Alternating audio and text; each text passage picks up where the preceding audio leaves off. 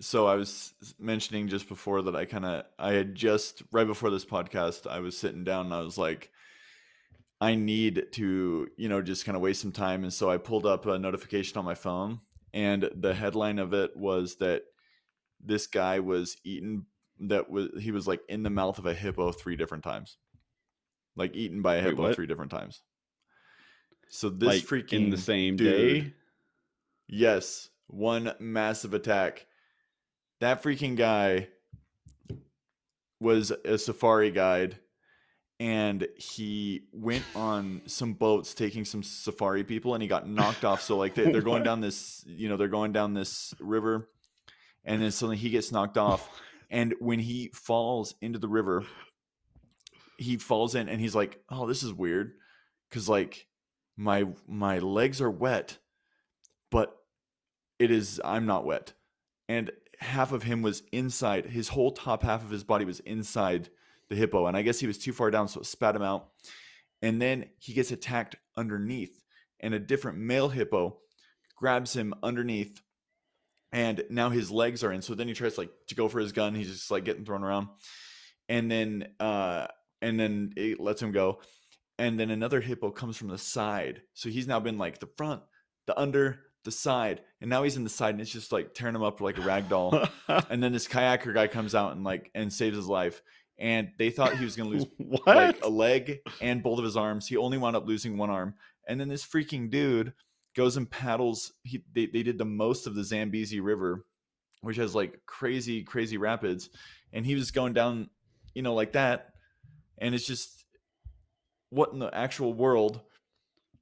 And I thought that that was an amazing story, and I thought well worth a, a beginning, a beginning thing. And I literally listened, or I read that right before this, and that's wild. What what is your reaction to that story? I Wait, need to know. Oh, wait, hold up. This guy, he was eaten by three different hippos, and and and only lost an arm. Yes, which sounds completely improbable, but but a guy in a kayak saved him. This dude who's just kayaking down the river is like, those hippos are attacking that man. and I'm going I to risk my life. I got you, man.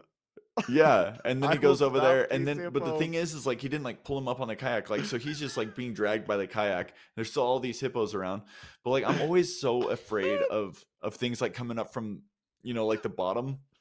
And dude, anyway, this guy's like getting thrashed around by the hippos. Why is he kayaking in a hippo river? Well, the thing is, is like the, I think that they were on the Zambezi River, and apparently there's not like a ton of hippos in that area, and you know they're like floating, and they're like, "Oh, fetch!" We're like floating into the hippos. There was like a mom and her calf, and it was just all a nightmare. It's a really long article, but it actually like totally like flows perfectly into a book that I ha- had totally planned on sharing about today, but that like I just read that and I was like, oh man.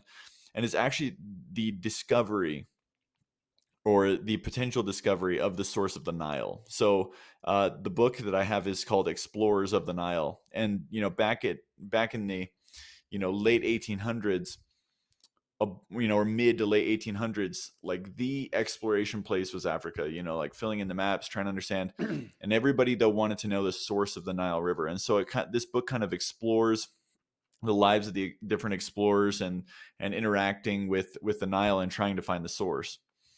And I I kind of thought like, you know, how hard is it to find the source of a river? You know, like you you go up the river, you know, until it, it's done.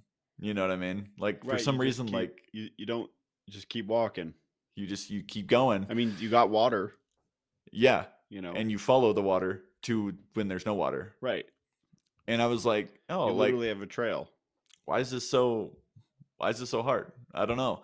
But then you get into it and then you realize that there's you know there's a bunch of tributaries that come into the nile. And so trying to follow the exact pathway of the nile is super hard. Anyway so it's this book it kind of starts out with this guy um uh named david livingstone. So david livingstone is a is a legend. He went over there as a missionary to africa as a missionary fell in love with the country started becoming an explorer and he he searched for the Nile. He actually died kind of in the pursuit. There's this whole other thing about this whole story of people trying to find Livingstone, and like taking years to try and find him. But the book, the majority of the book centers on two different explorers. One is named Richard Burton, and the other one is named I know I I love his middle name, so I want to make sure to get it right. But like John Hanning Speke, he just like sounds such like a explorer name. Um, John and so these Hanning two, Speke. yeah, and they're both Sounds like well, all of them are who has a lot of money. You know, I don't actually know if he had a lot of money, but he did make a lot of money from being an explorer because they were like the rock stars of the day. Like explorers, like that was the cool thing to do. Um, How do you and make money really as an explorer? so you make Speaking on tours? the on the yeah speaking and writing books afterwards. Um, but Richard Burton was already a pretty famous explorer. In fact, he was the first white dude to see Mecca. So he actually took a pilgr- pilgrimage to Mecca, like dressed up, you know, and and managed to make it all the way to see, you know, kind of do a simulated pilgrimage going to Mecca. And he was really popular, really famous. And John Speke was um, kind of this up and coming guy. And the whole story is that while they're on this expedition, they both actually, you know, um, Richard Burton gets really sick and can't really complete the expedition, but they both kind of independently start going their own ways to try and find the source of the Nile. And both of them claim to have found the source of the Nile on two in two separate places. So then they go in this like this whole battle of trying to find out who's really legitimate. And it's it's weird because like when you look in different sources, they say, okay, it sounds like like John Speke found it. And then there's a couple of sources that maybe kind of like go with Burton, but most of them are with Speke. And then there's some that say actually neither one of them found it. And it was, you know, and it wasn't found until like the 1960s with like satellite or like the 1980s with satellite footage, you know, like the true source of the Nile. I'm like, there's a lot of confusion about trying to find the source of the Nile. Um, but yeah, it's just this whole crazy epic, you know, story of adventure of you know these expeditions trying to find the source of the Nile and how dramatic it was, and some of the other really cool characters that that they meet. And so overall, very exciting, very exciting book. I think it. I think that the reason why it was uh, so exciting from like the adventure perspective was trying to find things that are new, but then you kind of get the perspective of like there were people there forever. So like you know, it's kind of like when you have exploration in the West, it's like well, I mean, there were indigenous people there that knew all of these different things. They had been there for a really long time, and so uh, I think what I liked about the book was also trying to take their perspective and you know saying, you know, at the end of the day, this is an African story, and Africans were all there, and they were also the ones that were helping to make these discoveries. Um, and obviously, there was a lot Mm. of horrible things, you know, that happened to them and mistreatment. But uh, I would say though that overall, there's a lot of really positive stories uh, that kind of come come out of that. And I think that you know a lot of the people there didn't really see a whole lot of value from discovering the source of the Nile, but it was a, a way for people to make money. Granted, in a very dangerous vocation, but I think it you know it just really I think that the book though really did give me kind of this sense for what it was like to kind of enter into that world. Um, you know, I, I I would think as I read this, you know, I spent some time in Ghana and and you know, it felt so wild in some places, but like it's obviously not wild. Um, but then to kind of think of that experience of what I considered wild and then thinking it, it actually being wild must have been pretty scary. Right, because of the hippos. Because hippos because are of the hippos. terrifying. Yeah, and they would like do these I river mean- expeditions, and I thought about that. You know, there's crocodiles, and you know, there's just a whole bunch of stuff, and they were all right. For me, though, Well, I actually think what is most scary are gorillas. Like if I, I don't know why, but I feel like gorillas would be very scary. So it's kind of a toss up. It's like, you know, if I'm on land, gorilla v hippo, gonna take the hippo because he's a little out of his element. But both of those animals very scary to me. Well, yeah, and I'm definitely not taking the gorilla in water. I mean, I'm not really familiar with the nautical exploits of gorillas. Um, maybe we'll read a book about that, but I, I both seem like a, a, a no-win situation for me. You know, it doesn't it doesn't seem like a good idea, and you know the with the kayaker, like, you know, "Oh, this is a place where there's supposedly not a a lot of hippos." Isn't 1 hippo in the river too many hippos? I mean, is isn't isn't that I mean, I I going back to what you were saying, it's just very exciting, but terrifying to think, you know, going into a place where there are many, many dangerous animals. Um, and not only that, it's just a place that you don't know. You know, it's not where you're from. The vegetation's different. The animals are different. The dangers are different. You get malaria all the time, which is what they were plagued with all the time, and, you know, other foreign things and having sores open all over because, you know, it's, you know, during the rainy season. Overall, not great, but they did it, and that was interesting, and it was fun to listen to. I thought that it was a fun book. I the there's another book that's um, about the same topic that I haven't listened to yet by Candice Millard, who's one of my favorite historical authors, and uh, I think now that enough time has passed that I'd really like to kinda pick back up the story, so, um, I'm probably gonna listen to that, and, uh, but so anyway, overall, I found it really exciting because it's definitely a piece of history that I'm just not super familiar with, but obviously has to do with a one of our continents and one of the you know, deals with the subject matter of one of the largest rivers in the world. So, anyway, overall, I thought it was great, uh, but Kevin, would love to hear about what you're listening to. Um Imma dive right into that, but before we do that, I think the the biggest question is who was right as far as the source of the Nile? Nobody knows. S people are split. They Still?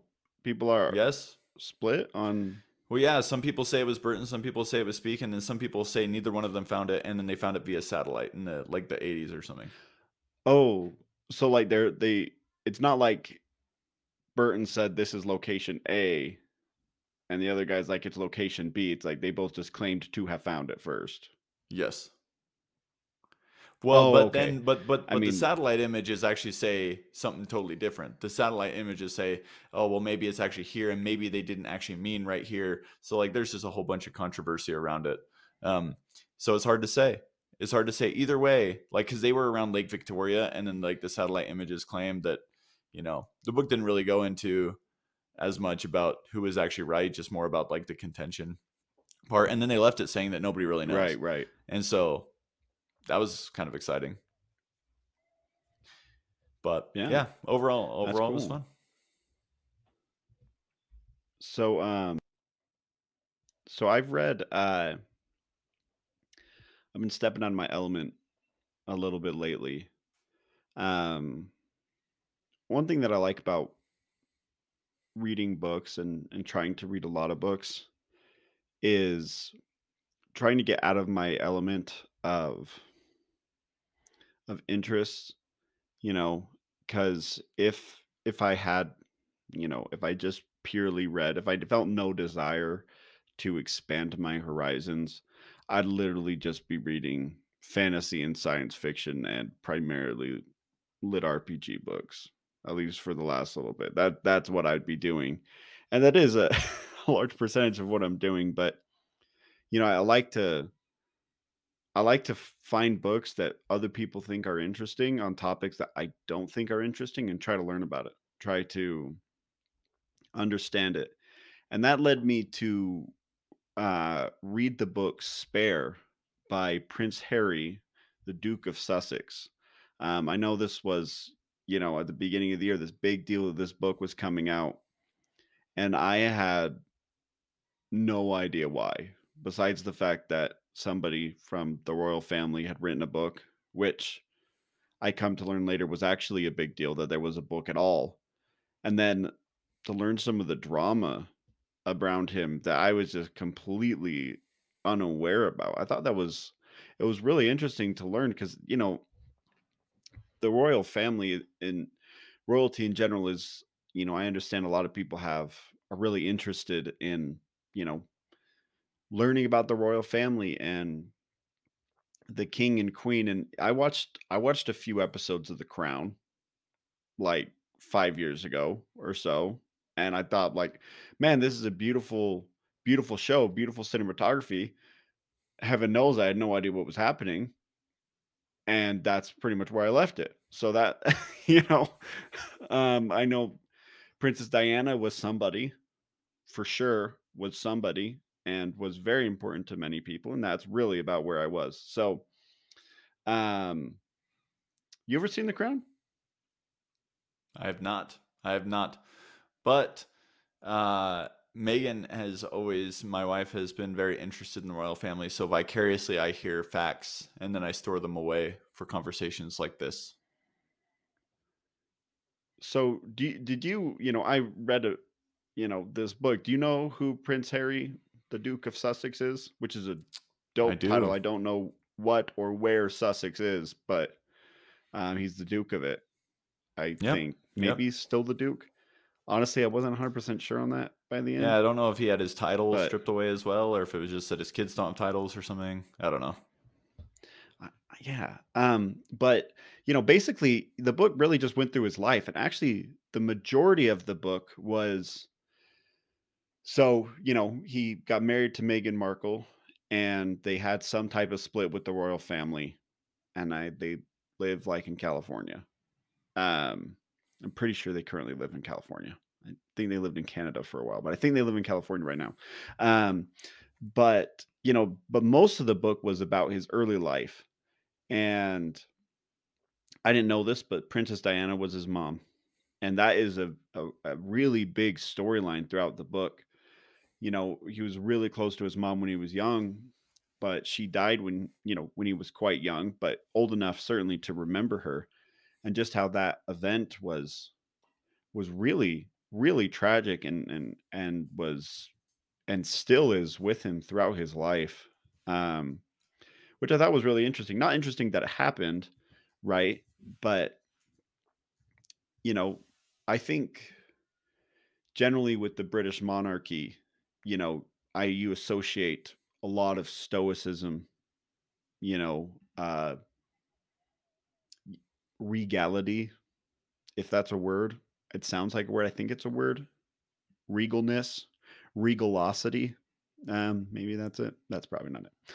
But you know, you don't really think about them being very emotional. And you know, I don't really know them, you know, outside of reading this book. And you know, from the book you get the impression that nobody else in the family really is, but you know, Prince Harry really is very emotionally transparent. He's very much like this is how I felt and this was really hard on me and you know, apparently he made a lot of mistakes as a kid and he seemed very open about those mistakes, you know, growing up, you know, where times where he didn't, I guess, represent the family well.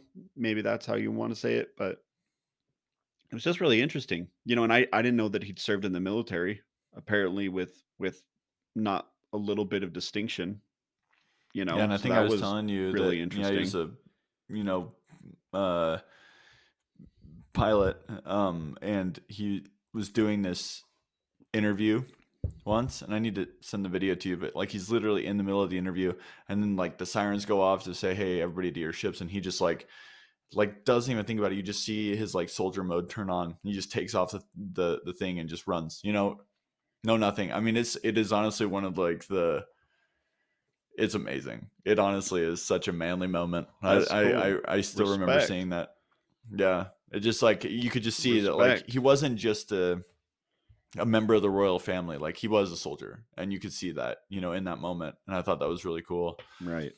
Um, yeah, and I as well. Like I don't know a ton about him, but you know, what was it that had kind of led to his split from the royal family? Like, what was what was that whole drama about? So it seemed like there were a lot of things. Um, one of the one of the main kind of themes, there kind of seemed to be two themes that really exacerbated this split. I think the first one is uh, you know, and this is not something I knew anything about, and maybe I just don't pay enough attention to these type of things, or maybe the US media is different or just it's just not picking up as much steam. But you know, throughout his lifetime, apparently the media got just more and more and more aggressive against the royal family to a point where they were just constantly hounded. You know, throughout his entire life, um, really, you know, he put a tiny toe out of line, just kind of got blackballed and just constantly harangued. And it's something that he seemed to take really personally. Like he tried not to pay attention to it, but you know, it was really tough, especially when they were blatantly saying lies. And especially when he was going getting married, um, people just going after going after uh, Meghan Markle, just really just attacking her and her family um, in a way that just really, just kind of really made their lives miserable. W- Why were they attacking there was so Meghan that though? um so I mean just basically she's she's American. She's not white. Um she's not there she's an actress which apparently carries a lot of connotation with them. I can't recall if she was divorced. I felt like that was a part of it too. I, I don't actually remember. Maybe she wasn't divorced, but you know, th- they just really went after her, you know, for not fitting this mold.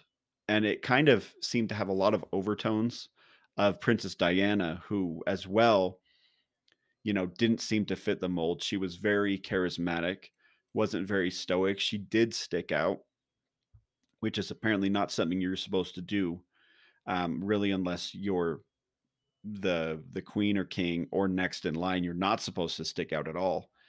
And you know, and they were very vivacious. You know, they were their own person. They didn't always stand on ceremony. You know, they were nice, normal people, and that is not a mold that fit or fits really well in the royal family. And they just got blasted for that constantly. So there was that, and then the the other side of that is that that was one thing, but that her, the family was consistently unwilling to back him up, to to call out the press, to to argue and fight against libel and and straight out lies and and inappropriate slander and racism and that they were just com- like oh well you know it's happened to the other princesses but just it's like oh this is actually different. People are actually being much worse. Uh, meghan is getting death threats.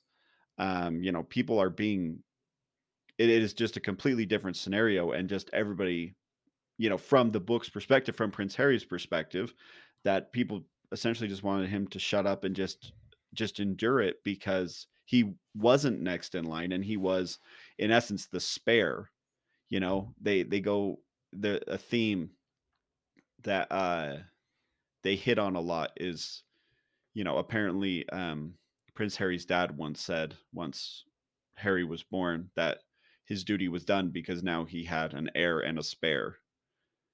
And so he goes through this theme of being treated like and feeling like not just from his family but from everybody that he's the spare that he's not as important that um and i guess in a in some sense to the royal family he he wasn't because he wasn't next in line he he was indeed the spare just in case prince william died and But and just he could. the lack of I mean, you know, King Charles is fairly old. You know, who knows what happens to William? You know, I just wonder what, you know, but as you're william talking, like, you know, I just but can't help but, you know, think of like what what what would the family say? And I don't really know very much about this topic, but like, you know, clearly they are all on the same page, you know, and it does kind of make you think, you know, to some extent, you know, you're born, right? And we're all born in different circumstances. They're born in a lot of circumstances. Do you owe, you know, the circumstances anything? Do you not owe the circumstances anything? You know, like they're a very influential family in the world. They do a lot of philanthropic stuff. You know, um, I can see why a lot of people would be like would criticize him and say, I mean, you know, you kind of were like born in a castle. What do you have to complain about? But everybody's problems are very real, and they're very real to him. You know, and just because he was born in a certain way, they're going to be equally as real as a poor person's problems to him. You know, because we always make our problems as regardless of if they are comparable, but like the way that we emotionally feel about them you know are still the same. It's just interesting. I just wonder you know like th- th- this family right? Like there hasn't been a whole lot of drama for at least a lot of years at least as long as i've been alive. And now there's this big drama. Nobody else is diverging from the family. What would they say? What's their side of the story? They're not coming out with a book. He's the one coming out with a book. You know what does that mean? I mean clearly he's got to know like you know he and meghan live a pretty dang good life but it just kind of goes to show that like it doesn't really matter how good of your life could be if you're not good on the inside or if your close family relationships aren't good then like literally it counterbalances all this other good stuff. I don't know to me it like eh, like this whole situation like just breeds so many questions for me. You know, and it's interesting that you brought it up because I do feel like one of the major themes of the book, and one of the things he was trying to get across both overtly and covertly, was kind of that theme you're talking about. Like, yeah, a lot of people say, you know, I'm a I'm a prince. I was born in a castle. I've had so much given to me. I have no right to complain. But like, hey, this is real. Like the challenges that I dealt with are real. Mental health issues that I've dealt with are real the attacks on me, you know, the personal attacks have been right real and and it's not it's not easy. You know, that that, you know, it is hard and and you, you do feel that throughout the book. You're like, hmm, that sounds absolutely miserable to exist like that. You know, and like like and i and i can kind of see you know like like a when you're like super you know you are totally like you know you kind of talked about it a little bit but like he has to adhere to the program and you can't really deviate from the program you know that to me is so difficult and stringent and it's probably really difficult to try and find your own you know place you know at the same time like i wonder how much of the book was gratitude you know like i don't know i mean like because yeah there, there is a lot of issues Not very that but much. yeah, I mean, but also like, where's the gratitude to kind of help balance out that? And I'm not saying like he has to be grateful that his family is, you know, you don't have to be grateful for all the bad things in your life, but you know, got to be some good. He has a loving wife, hopefully. He has great children, I presume, and that's more than what a lot of people have. You know, he does have financial security. That's a lot, you know, more of what other people have. He has his health. It looks like, you know, I mean, like there is some things there that not a lot of people do have and and as you kind of just said there isn't a lot of gratitude um hopefully he feels that Well, you know I and i hope that with some I perspective he he can feel it well, I guess there's a lot of gratitude. I think, you know, he has infinitely good things to say about his wife and his his family, his children, oh like that's good nothing but positive things. And, you know, and, and I think he's very happy with where he is right now. Um, you didn't really get that feeling that ever he was like, man, I I feel blessed to be a royal. Like, yeah, there's bad stuff, but there's also good stuff. Never really felt that. Never felt, you know, and I I never also got the theme that like, hey, because I'm because I'm royalty, I have a certain responsibility. Like you get that a little bit, and certainly he exudes it with he wanted to serve in the military and you know right his his other uh, philanthropic works. Like you do get that, but it's not really an overt theme, and maybe that's on purpose. But one one thing though that I thought was super interesting is that when he got cut off from the family, he got cut off completely financially. Right but i mean meghan markle i'm sure wasn't doing too poorly you know i mean so maybe it's like the difference no, between I mean, having you know seven digits versus eight digits you know right? I I I doubt she was. You know, I mean, she was on. I believe the show was called Suits for like eight seasons. yeah seasons. You know, she was a famous actress. But here's here's a point that they made. So, like, you know, imagine you know you have constant death threats, you have constant things around you, but they took away the security. oh that's You not good know, year-round yeah security is like five million dollars a year. oh Like, that's the uh, one of the numbers he threw out. So, like, jeez didn't think not about that only not only when they and and also think about this, he was not allowed to make money as the prince. He wasn't allowed to go out and to be a stockbroker and to amass his own personal fortune. You know, he wasn't allowed to make money off of his brand. He wasn't allowed to go on his own speaking engagements. He wasn't allowed to do any of that stuff.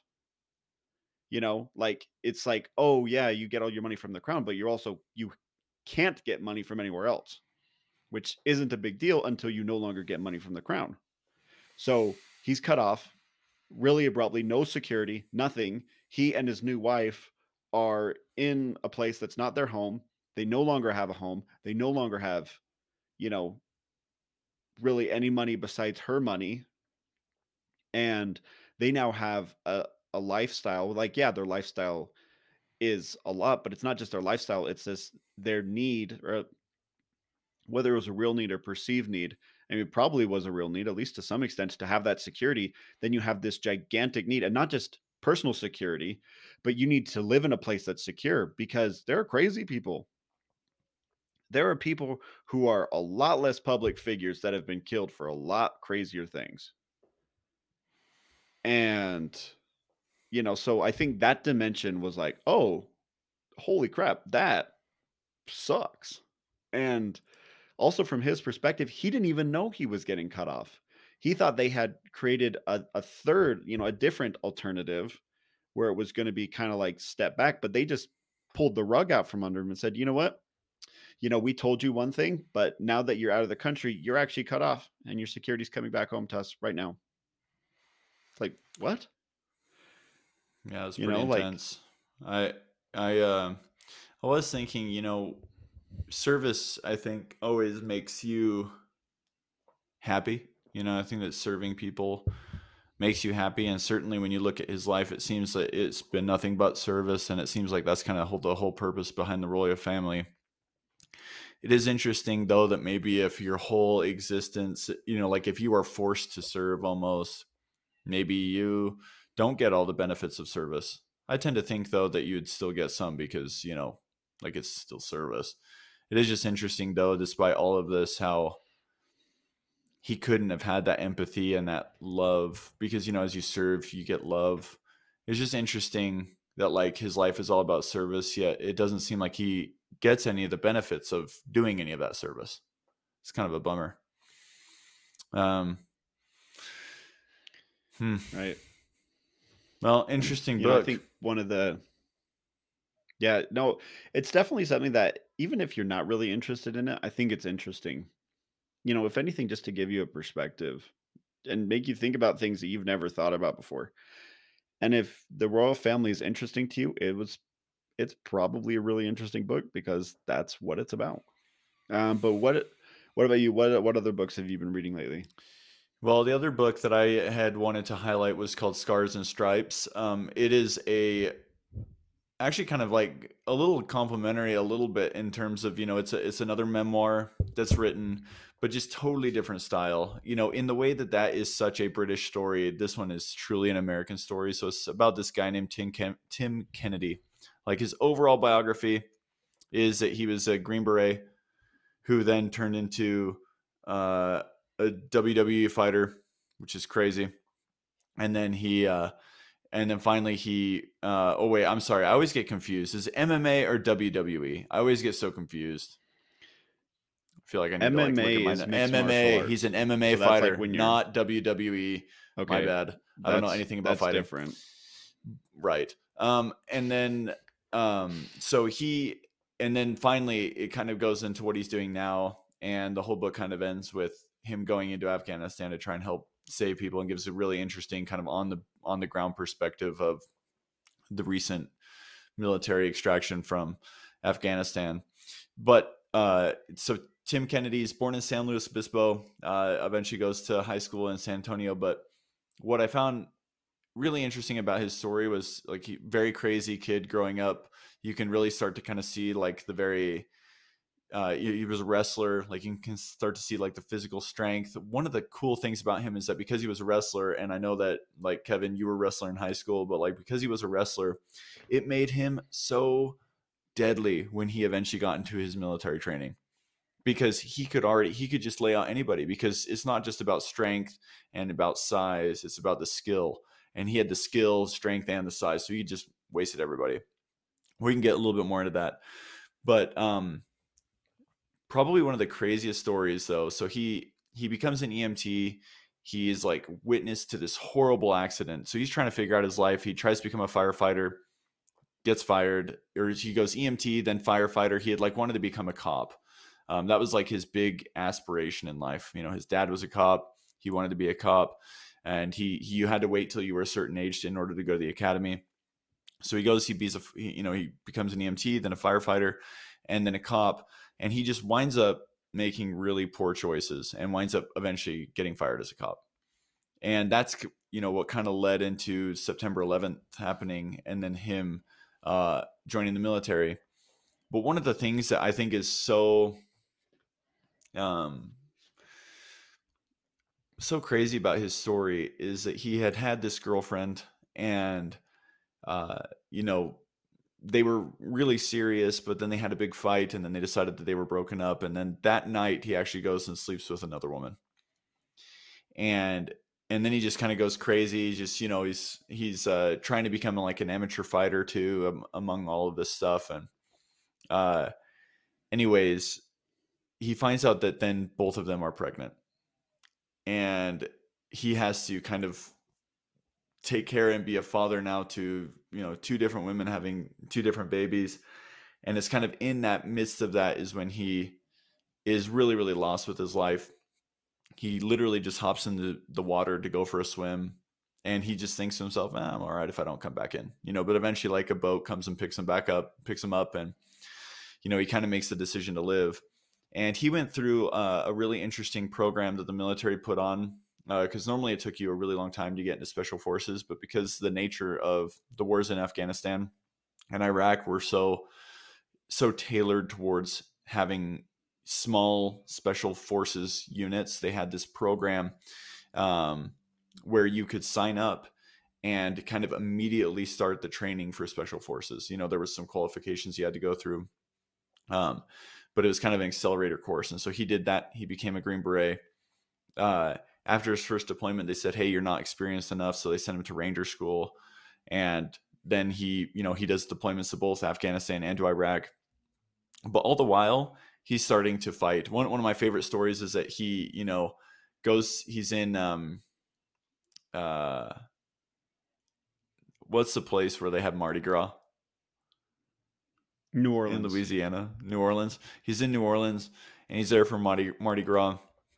And I guess that like they keep pulling these people in to go like fight for money. So they keep being like, hey, at this bar, you know, they're like, hey, who wants to fight for money or something like that? Or, you know, hey, we should go do that. Anyway, he he goes and then he just starts winning. And he starts winning and winning and winning. And he's making all this money just kind of from these street bar fights. And he just really wanted to take fighting seriously. And so kind of my favorite part of the book was he starts to fight in the MMA as a professional, but it starts to conflict with his military life. And eventually the military came down and he was like, you know, he was inspiring people and, you know, this whole other group of people to, to be affiliated with the military. And he was honestly doing it on weekends, you know, and whenever he could get away from, you know, his military responsibilities. And eventually the higher ups came down, they said, look, you can't you can't do this anymore. You have to choose, and he chose the MMA. And he's actually still serving in the 19 Special Forces group. They have groups uh, in Utah, and they also have one in Texas, and he's out of the one in Texas, so he's still in the military, um, in a special, you know, assigned to a special That's forces National unit, Guard, but, right? Yeah, but he's in the National Guard, and then he has this incredible MMA career, and then you know he does a few very entrepreneurial things and then the whole book kind of culminates with him going back to Afghanistan and that whole process of getting into Afghanistan and then starting the whole, you know, process of trying to help their friends who had really helped them to to get out of the country. And pretty heartbreaking, pretty heartbreaking stuff. You know, very very diligent, amazing page, you know, people that had been allies to America were totally left high and dry. And he he tells that story and doesn't really hold back any punches, but um, this guy's story is insane, but I think that what is cool is that he was able to leverage um, like one particular skill, and that was being really physical. He was able to like parlay it into so many different uh, careers, and I think that's really powerful. You know, when he really doubled down on a strength of his, and then he was able to see a pathway to make a lot of money, to you know do some really incredible things for the country. Uh, overall, very inspiring story. I really enjoyed it a lot, and he is hilarious and makes you laugh a lot. I love a book that makes me laugh.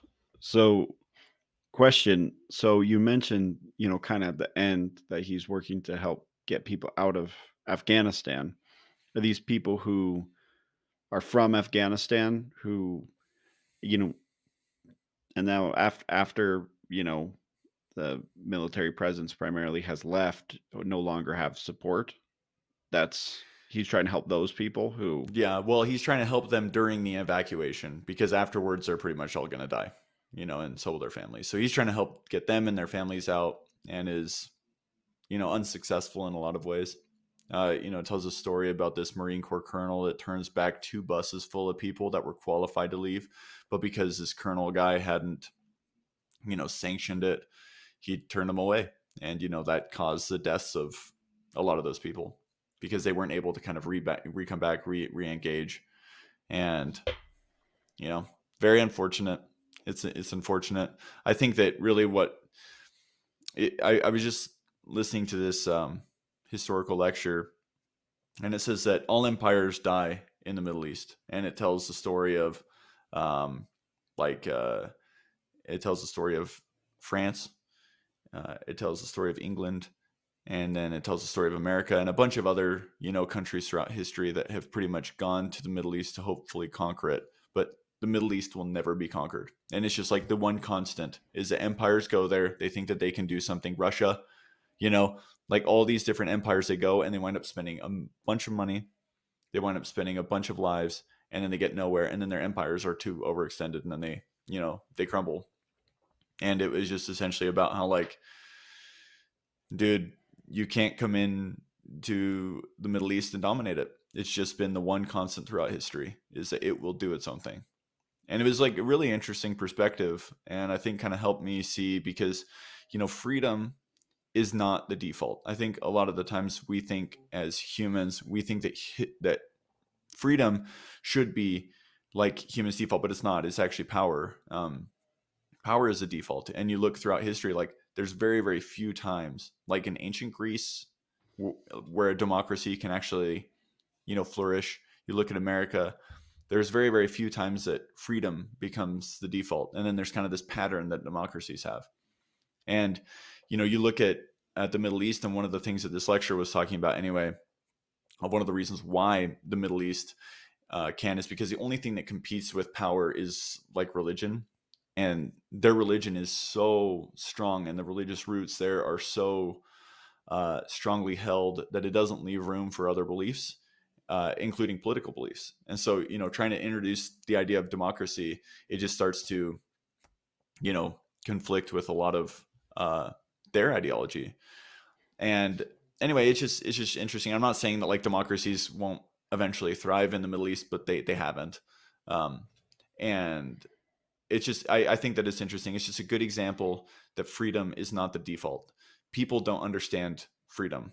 People understand power. And there's just very, very few times that freedom actually exists.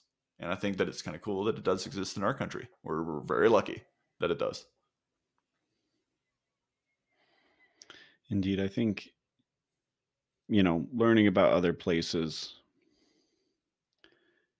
it's very easy to criticize where you are. It's a place that you know well.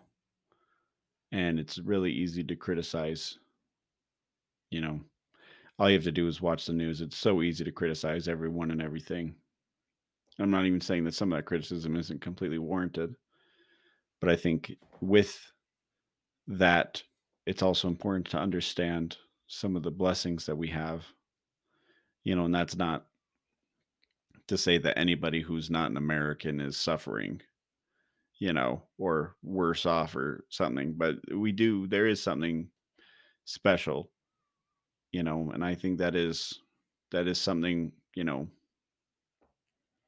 that is something important you know it's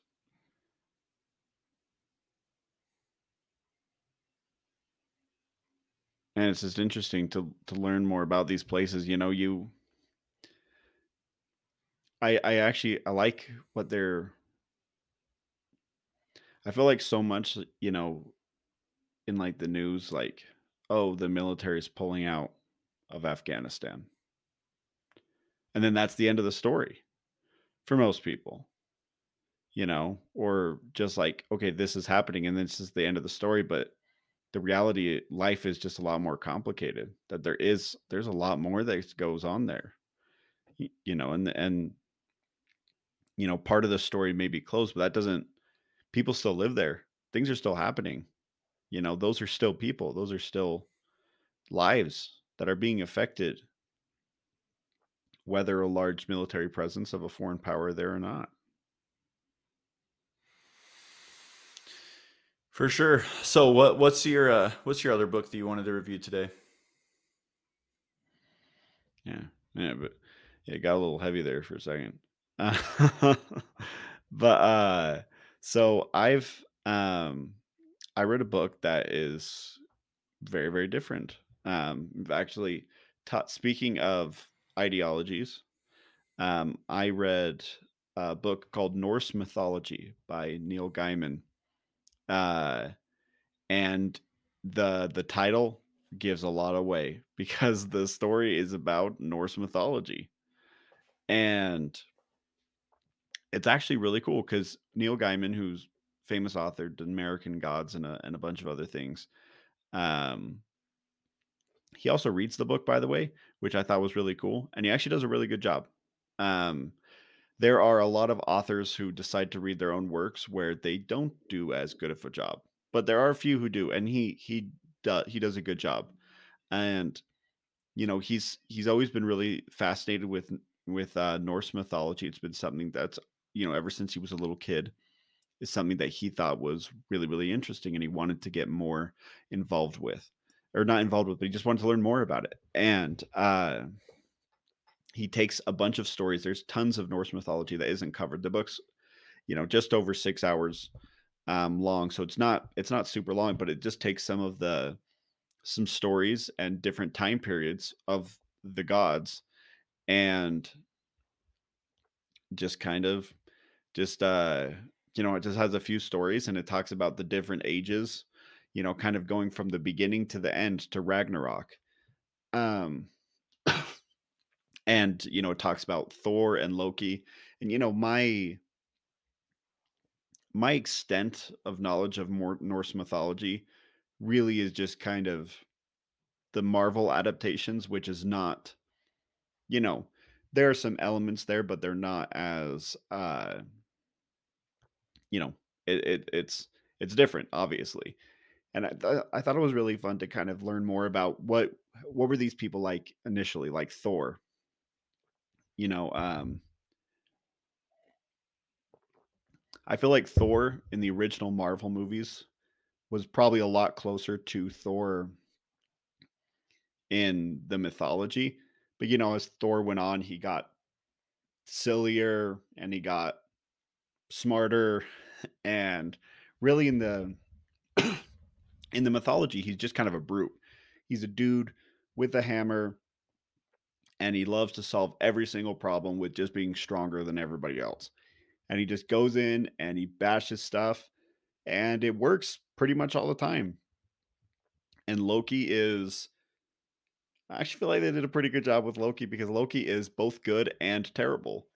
And he actually is one of the main catalysts for ragnarok um So there are like these three main uh, beasts who are all children of Loki. You know, there's a wolf, a snake, and you know, a giant dude with a sword.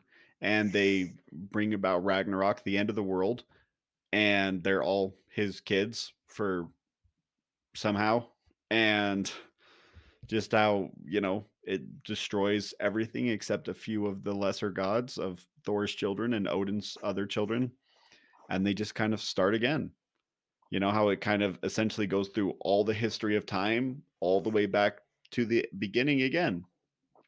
This is really interesting, you know, and it talks about where Thor's hammer came from and uh, Odin's spear and why he only has one eye. Uh, thought that was really interesting. It, it tells essentially the story where um, he goes into land of the frost giants and uh, there's a pool of of wisdom. And in order to drink out of the pool he has to give give his eye. You know he has to give something and he gives his eye. And the and he gets great wisdom. And the whole thing is that he can now see further with one eye than he ever did with two which i thought sounded actually really cool anyway it was this it was this awesome to learn more about norse mythology and you know going back a little bit in our heritage our uh you know our great grandma was um norwegian her parents were norwegian and um was that one more generation back No, that yeah, and so were our great grandfather as well. They were yeah one yeah, both of them were 100% Norwegian. Yeah so we have um yeah so we you know that's part of our you know that's part of our heritage and something i never learned about but i just thought it was it was really really interesting Right here. He's Norwegian. yeah But while you But- were doing that, like, go did it kind of give the human component about like who created these gods, why'd they create them, what's the significance of their stories, right? Because with every myth, there needs to be some sort of purpose, and mainly that is because somebody came up with it so that then they could teach some sort of lessons. You know, like the Odin lesson is a good lesson, but like who is who are the kind of the ones talking about these? Why were they talking about them? Kind of deal. Does he ever get into that in the book? Not really. So I actually recently also read uh, a book, Mythos, which is by Stephen Fry, who writes and like Neil Gaiman also reads it, and that's about Greek mythology. And that book does get so that book is almost three times as long. It's about 15 hours, so you know, two and a half. Um and it is it gives a lot more stories and it gives a lot more examples of specific myths that describe things. Um like it talks about uh you know how there was this great weaver and it's her name was like arachna and how she challenged one of the gods to weaving. She was boasting that she was the best weaver and she challenged one of the gods to weaving.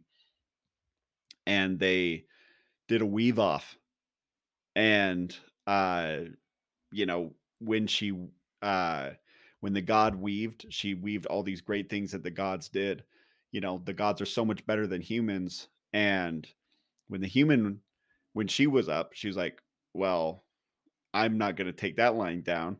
So she did all these depictions of the gods doing frankly terrible things. Of all the terrible things that zeus and poseidon and all the other gods have done to the humans and this that like gods aren't better than us you know gods are terrible. And after she finishes she's so overcome with like how could i have done this? And so she goes and hangs herself.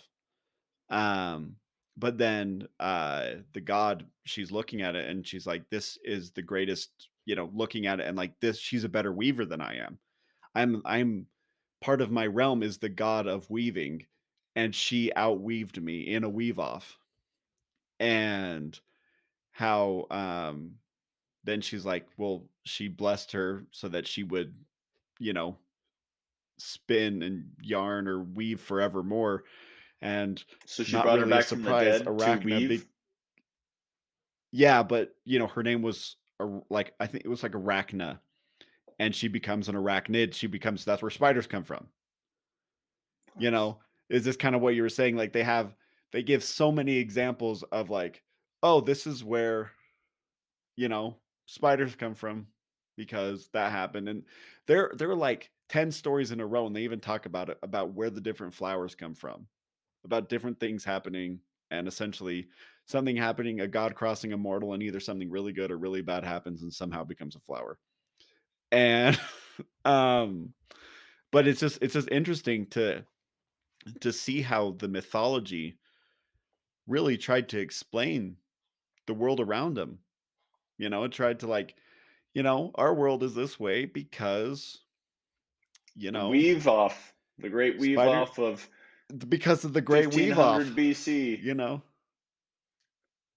right or like you know oh man or uh the Thor, the reason that there are tides is because he was um with one of the frost giants, he was competing with them in a and like they were all saying or with the the frost giants um and they were competing with them this this host of frost giants and said are what do you do? Prove to us that you belong here.